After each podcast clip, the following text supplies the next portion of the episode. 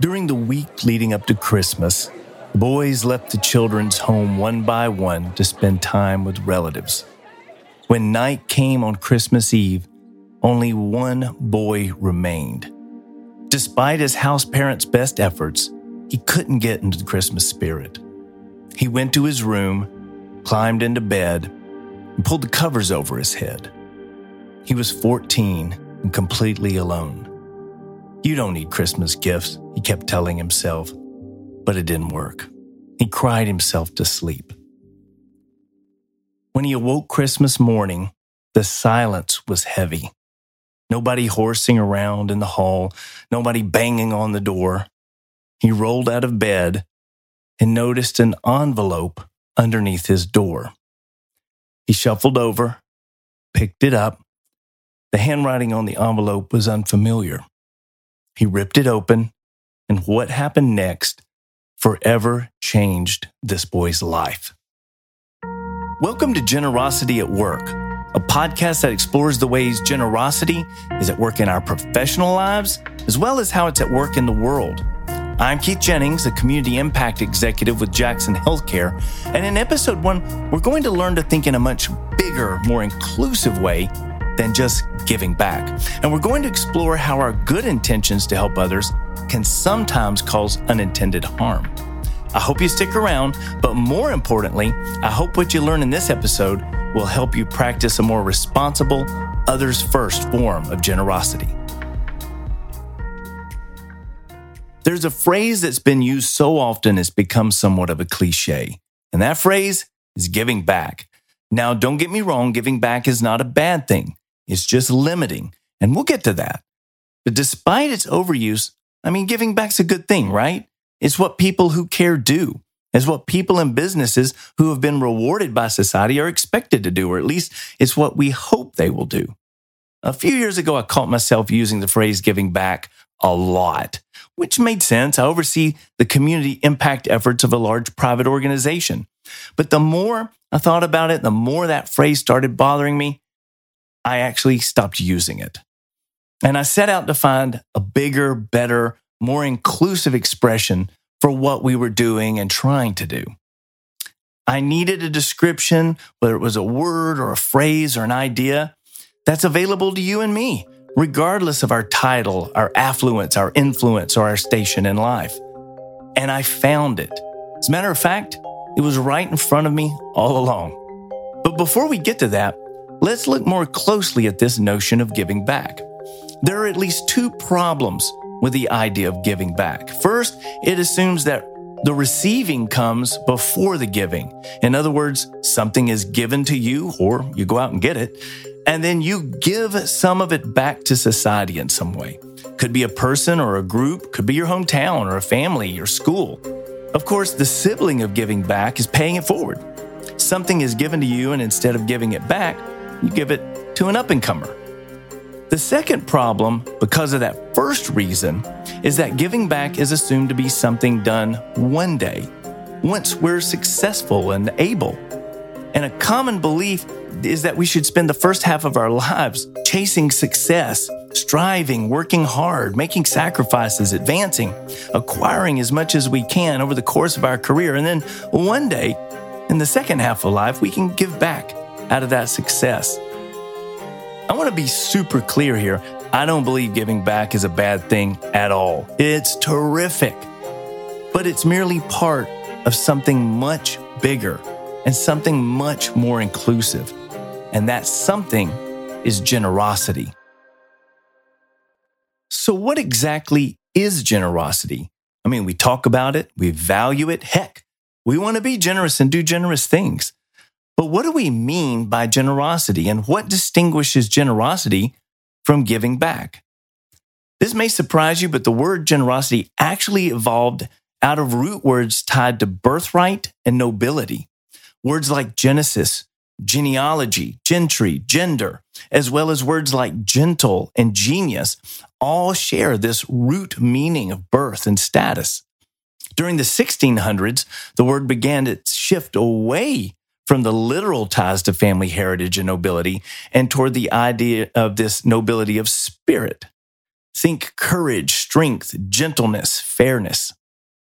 By the 1700s, the word took on the meaning we associate with it today. Generous meaning open handedness and altruistic, uh, being liberal in giving of money and possession to others. A few years back, when I was getting into and learning about whiskey, one of the first things I heard someone say was this that all bourbons are whiskey, but not all whiskeys are bourbons. Bourbon is merely one category of whiskey. There are many others Irish whiskey, Scotch, Japanese, and Canadian whiskey, among others. And I've come to see generosity as being like whiskey and giving back as being like bourbon. All giving back is a form of generosity, but not all generosity takes the form of giving back. There are many other forms of generosity. The first and easiest form are simple acts of kindness. You buy someone a cup of coffee, deliver a meal to someone that's homebound, mow an elderly neighbor's yard, simply smile and be present and truly listen to someone. These are the few ways uh, that you and I can show kindness to one another. The next level of generosity is what we'll call giving. This can include volunteering at a local food pantry or shelter, serving on a nonprofit board, providing pro bono goods or services to people or organizations in need. It could be donating to or raising money for an important cause. Another form of generosity, let's call advocacy.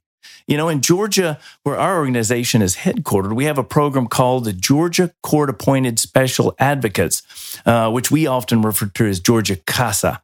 Um, it's an organization, and it's, it's a nonprofit organization that trains volunteers to advocate for young people in foster care who have experienced abuse and neglect. This isn't the feel good kind of photo up type work we think about when we imagine generosity. Advocacy is a type of generosity that's filled with tensions. It's often thankless and it offers no guarantees of success, but it can be generosity at a deeper, more personal level, and its impact can be profound. Maybe the deepest and most challenging form of generosity is self sacrifice, putting yourself in harm's way in order to protect another. It could be fostering or adopting a child, welcoming refugees into your home, allying with or affirming marginalized groups in ways that cost you and push you into the margins. Could be an anonymous gift from a donor, like that young boy experienced. Our world needs more generous people, leaders, and businesses but it's not as simple as it sounds. And we'll talk more about that after the break. This program is made possible by Jackson Healthcare, a family of highly specialized staffing, search, and technology companies. Headquartered in metro Atlanta, we're powered by more than 2,600 associates and over 20,000 clinician providers covering all 50 U.S. states. Recognized year after year as a great place to work, our mission is to improve the delivery of patient care and the lives of everyone we touch. We're always looking for bright professionals who have a drive to serve others, grow professionally, and do the wise thing. that's you. Check us out at jacksonhealthcare.com. To be truly impactful, generosity requires an others first orientation. Without this, our acts of kindness, giving, advocacy, and self sacrifice, no matter how sincere they may be, can actually cause harm more than it can help. I discovered this other side of generosity when I learned about medical device graveyards in sub Saharan Africa. What had happened is, in an effort to be generous, organizations sent secondhand medical equipment to hospitals throughout Africa. But a large portion of these devices, I've seen figures as high as 70%, sit idle because they're broken. No parts or technicians are available to service them. According to Robert Lupton, founder of Focused Community Strategies Urban Ministries here in Atlanta, uh, and he's author of the great books Toxic Charity and Charity Detox, surprising little of the food pantries, clothing closets, mission trips, and other bastions of charitable giving done here in the US and abroad actually help the poor. Why is this? Lupton says it's because giving, though well intentioned, is often one way. It's us helping them. which can make those being served objects of pity. It harms our neighbor's dignity and can erode their work ethic by producing an unhealthy dependency between giver and recipient. Let's refer to this as self first generosity. I see it play out continually. People give money, time, and other resources because it makes them look and feel good. But they give little to no thought about how it actually impacts those they're trying to help. So, if doing more good in the world through more acts of giving is one side of generosity's coin, doing less harm in the world is generosity's other and equally important side.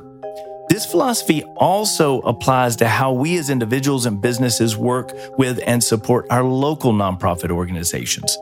There's an expression in the nonprofit world called painting the walls. This refers to how some nonprofits have company teams and student teams and church teams paint the same wall over and over, week after week, because they don't want to turn away possible future donations and other support.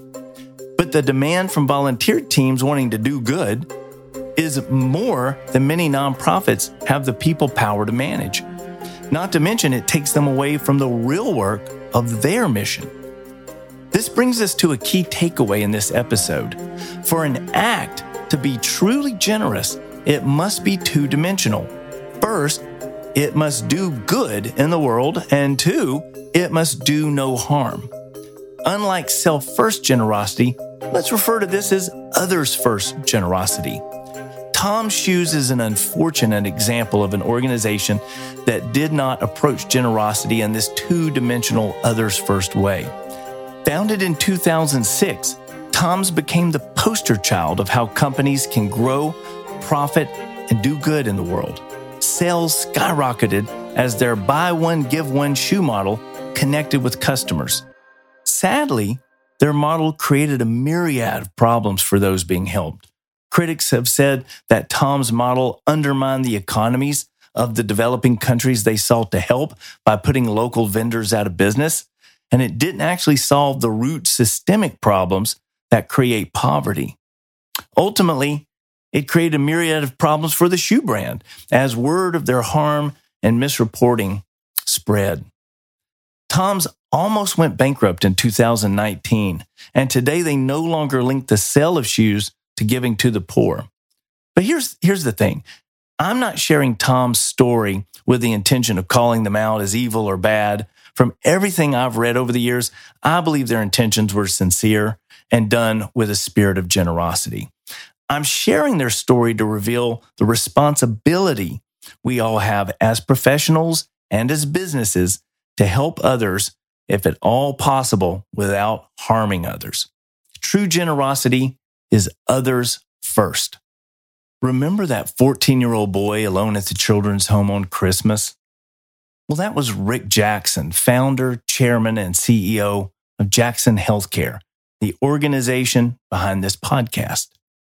Here's a little more insight into his story in his words.